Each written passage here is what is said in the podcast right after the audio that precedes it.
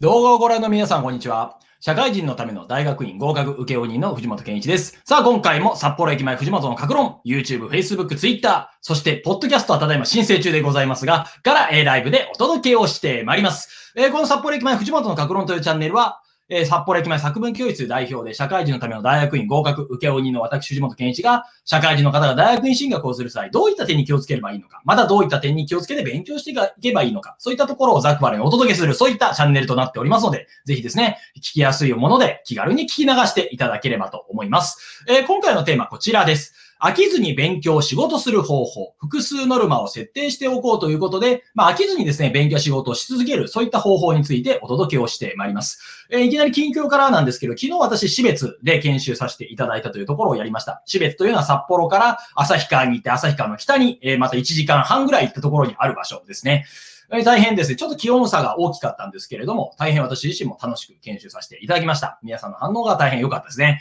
で、今日午前中は札幌コンベンションセンターというところで研修をしてきました。こちらも団体職員研修ですね。えー、昨日と今日どちらもビジネス文書や文書の書き方の研修、及びプレゼンテーションの基礎みたいなところもお伝えしました。まあ、幸いなことに喜んでいただけて、あ、よかったなというふうに思っています。で、今こうやって1時に撮影した後、なんと今日午後3時から飛行機に乗って広島入りというところでございます。はい。余裕ぶっかまして大丈夫なんだろうかというふうにちょっと不安に思ってますが、まあ、頑張って取っていきたいというふうに思います。まあ、おかげさまで今、コロナ期にもかかわらずバタバタといろんな出張の予定を入れていただいておりまして、本当に感謝しているところでございます。えー、今回はですね、まあ、飽きずに勉強、仕事する方法というテーマで、どうやって仕事や勉強を継続していくかというところですね。えー、昨日の動画、はい、昨日動画をお伝えしていますが、その中では、やる気がない時に何ができるかが大事だということを、本を書くというテーマでお届けをしました。えー、本を書く場合って、いつか本出したいんですよねっていう方は結構多いと。でも、最後まで原稿を書き切って本を出せる人って意外といないと。まあ、何かというと、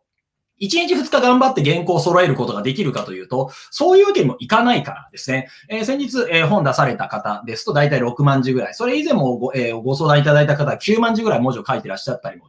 しました。そういう9万字とか6万字とか、そういった文章を書くためには、1日2日では無理ですねと。ということは、継続して本を書き続ける、原稿を書き続けなきゃいけないと。で、その中には、やる気がある時ではなくて、やる気がない時も当然あるわけですと。だから、やる気がない時にも原稿を書けるかどうかが大事ですよと。それをやれば本を出せるようになりますよ。自分の夢も叶いますよという話をちょうど昨日お届けしたわけでございます。やる気がない時どう、何ができるか、えー、とは言いますが、やる気ない時ってそもそも何もやる気しないんで、そもそも仕事なんかできないという反論も聞こえてくると思います。じゃあ、やる気がない時にどうやったらできるのか。まあ、その方法として昨日お伝えしたのが、カレンダーに丸をしましょうみたいな方法です。えー、カレンダーを買ってきて、できたら丸、できなかったら×。で、丸が続いてくると、あ、なんかですね、あ、いいなと。なんかいい。なんか自分自身、ちょっと嬉しくなってくるし、あ、このまま継続していきたいというところをやってきました。まあ、ただ、丸をするだけじゃなくて、もうちょっと別の方法もありますよということで、今回はやる気がない時におすすめの方法をお伝えしていきます。えー、それは何かというと、複数のノルマを用意することですね。まあ、何かというと、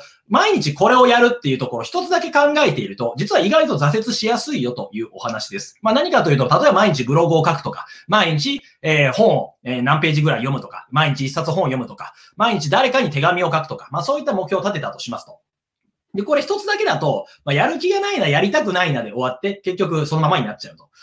で、その場合、一つしかないと、やる気がない場合は、もうそもそも取っかかりがつかめないから、だらだら YouTube 見ちゃうとか、なんか、映画を見ちゃうとか、テレビをただ見て終わっちゃうみたいなことになったりしますと。でも、もう一個ノルマがあるとどうでしょうか。例えば、本を一日一冊読むという目標と、ブログを毎日書くという目標。この場合どういうことになるかというと、あ、ブログ書くのめんどくさいな。じゃあまず読書しようってやると、まず読書の方はノルマ達成しますよねと。で、究極まあ、どっちかしかできなかったとしても、ゼロよりは、はい、どっちかできてる方がいいわけですよねと。例えば一つしか目標がないと、ブログ書きたくないで終わりでゼロになります。でももう一個ノルマがあると、ブログは書きたくないけど本は読みたいってことで本を読んで1は達成できると。でも本読み終わると不思議なことにですね、あ、どうせだったらもう一個ブログも書こうかなっていう形で、もう一個やる気がしてくると。特に一つノルマが終わると、なぜかもう一個やる気がしてくるということですね。で、私自身実は毎日やることリストっていうのはいろいろ作っています。で、それをカレンダーにも書いて、できたら丸、できなかったら×をつけていこうというふうにやっています。で、その中には毎日ブログを書く、メルマガを書く、動画を書く、ポッドキャストを一つ配信するみたいなものとは別で、すごく軽い系があります。それが、はい、要所を1ページ読むとか、あるいは新聞を2紙読むとか、まあ、これって実はあんま努力せずにスッと終わりますよねと。で、これを入れておくことで実は、やる気を維持して、やる気がない時にも仕事ができたり、勉強ができたりするよというところです。まあ、具体的にどういうことかと言いますと、私のノルマの中で一番軽いのって新聞を2紙読むなんですね。えー、これ例えば、動画配信めんどくせえなと、あるいはブログ書きたくないなみたいな時は、まず新聞2部読むということを切り替えてやってますと。で、そうやって新聞2部読んでると、なんかネタが見つかってくるんですよね。あ、この新聞記事のこと書けばいいじゃんとか、あ、この内容を元にしてこういうこと書こうかなとか、あるいはブログ書かなきゃいけないって意識があるから新聞読んでいてもですね、あ、この内容ちょっと変えたらいけるんじゃないかなとか見えてくるわけですね。えー、そういうふうにですね、まあ、複数のノルマがあると、片方の軽いノルマで逃げることができると。で、これ単なる逃げではなくて、実際ノルマで達成しなきゃいけないものなので、まあ、それをやっていると、なんか取り組んでいることができると。で、人間不思議なんですが、何かを5分間集中して取り組むと、なぜかやる気が出てくるというところがあります。えー、これ何かというと、まあなんか中断を恐れる効果みたいなところを言うらしいですね。まあ何かというと何か取っかかりで初めの5分我慢したら、あとは6分目、7分目、8分目、9分目、10分目というのは勝手にできるようになると。まあだからこそ、まあ何かに集中していくと、なんかやる気が出てくるわけですね。で、新聞2部読むというのは、とりあえず紙さえめくれば読み終わると。まあ、ちゃんと記事も読みますけれども。ってなると、一応達成したということでカレンダーに丸をつけられますね。そうしたら、あ、じゃあこの調子でもう一本やってみようということで、ブログを書く方にもシフトすることができます。で、ブログ書き終えて、あ、なんかちょっとあしんどいなって思った場合については、じゃ次は中断してもう一個別のノルマをやろうと。例えばそれは要所1ページを読むでもいいですし、誰かに手紙を書くみたいなところでも構いませんと。で、そういうふうにやると、あ、これも達成した。じゃあ次の元に戻ろう。みたいな形で進めていくことができるわけですね。えー、というところでですね、複数のノルマを用意した方が、結果的にはですね、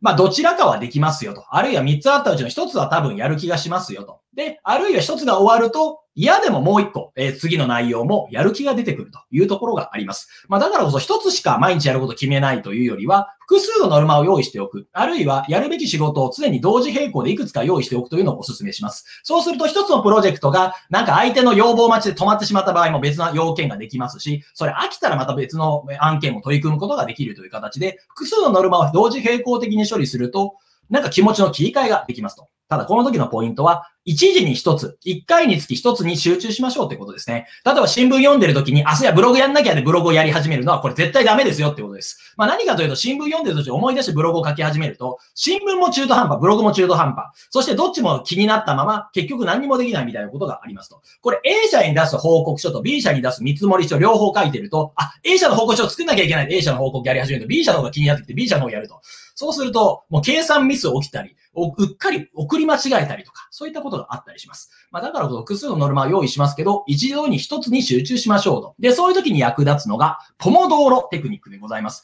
え、ポモドーロテクニックって何かというと、以前もやりました。はい。こういうキッチンタイマーですね。えー、キッチンタイマー25分を設定しまして、はい。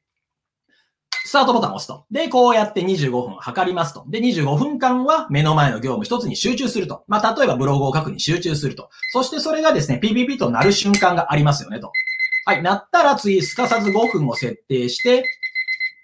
今度は休憩5分。まあ、この間は例えば、ね、新聞を読むみたいな軽めの案件をやったり、あるいは休憩したり、ちょっとトイレに行ったり、お茶を飲んだり、誰かに電話したりみたいな違う気分転換をやると。で、これがまたピピピとなれば、また25分を測って次の業務に切り替えていくというところがおすすめの流れでございます。えー、そうやってですね、ポモドーロテクニックと言います。まこれ何かというと、もともと卵が、卵じゃない、えトマト型のタイマーで、ポモドーロというのが、はい、イタリア語でポモポポモドーロってトマトってらしいんですけど、トマト型のキッチンタイマーをもともと使われてたので、ポモドーロテクニックと言われていますが、こういうキッチンタイマーを使って時間を計って仕事をやったり勉強したりすると、どんどん気持ちを切り替えていけるということですね。えー、この時ポイントがありますよと。今回のポイント。ずっと勉強、仕事し続けるには、継続するための仕組みや工夫が必要ですよと。まあ、これ何かというと、根性とかはいらないよっていうことですね。えー、例えば、まあ、勉強って根性論ですと。だからどれだけ勉強できるか、寝ないで仕事できるか、寝ないで勉強できるか大事だみたいな話を言いますが、根性って実は続かないんですよね。え、根性でなんとかなる多分1日か2日ですと。で、それ以降も継続して勉強し続けないと、例えば大学院合格とか夢は実現しませんし、また大学院に入ってからもコツコツと日々勉強とかノルマに達成し続けるということが必要になってきますと。で、そうするためには、やる気がない時でもできるような仕組みが必要ですと。で、やる気がない時にも取り組むのにおすすめなのが、複数のノルマを用意するってことですね。だから軽めのノルマも入れておくと、こっちはやっていると。で、やってるとなんかやる気が出てくるからこっちをやる。みたいなことができたりしますと。えだから私自身新聞2部読むっていう軽めのノルマのおかげでかなり助かっています。例えばブログ書かなきゃいけない。あ、どうしようか、ネタが見つからないようで、うんうんと悩むよりも、先にじゃあ新聞2部読むというノルマを達成しよう。で、それを読むとすぐ達成できるだけではなくて、読んでる間になんかネタを思いつくと。だからそのネタを元にブログが書けたりするということですね。なので、複数用意するっておすすめです。これは勉強でもそうですね。例えば、大学院進学の勉強の際も、今日は経営学の勉強しかやらないと、今月はそればっかりやるみたいな感じだと、それをやる気がしないときってもうゼロになるんですよねと。であれば、小論文の勉強、面接の対策、死亡理由書を執筆する、研究計画書を立てる。それとは別に基礎的な看護の勉強、経営学の勉強をするみたいな。分散をしたノルマをちょっとずつ作っておくと、割とおすすめでございます。ということは、例えば本読むのは嫌でも小論文の練習はできたりするし、小論文嫌でも例えば本は読めるし、面接の対策ができるということになるので、どれかは進んでいくということですねと。まあ、特に忙しい合間、特に日々やることが多いと、なんか本当にですね、気持ちが乗らないことって本当に多いと思います。で、そういう時に根性でやるとか、えー、だと意外と続かないと。で、嫌だからもうやらないって思うと、今までやってきた努力が全て水の泡。え勉強というのはあくまで継続、え仕事もそうですが、継続し続けるということが必要ですと。まあだからやる気がなくてもできるような仕組みを作っておく必要があると。で、そのための方法が複数ノルマを用意するということと、ポモドーロテクニックを活用するということでございます。ぜひですね、こういったことを大学院進学を機に、え考えてみたりとか、あるいは仕事の忙しい時にですね、どうやったら自分のやる気を維持できるかという方法を考えておくと、後々使っていくことができます。ぜひ今回の内容を一つでも活用いただければと思います。えー、こういった形での情報発信をですね、毎日やっておりますので、もっと見たいという方は、いいねボタンやチャンネル登録ボタン、また概要欄からメルマガ登録や LINE 登録も可能でございますので、お気軽にどうぞ。今回も最後までご覧いただきまして大変にありがとうございました。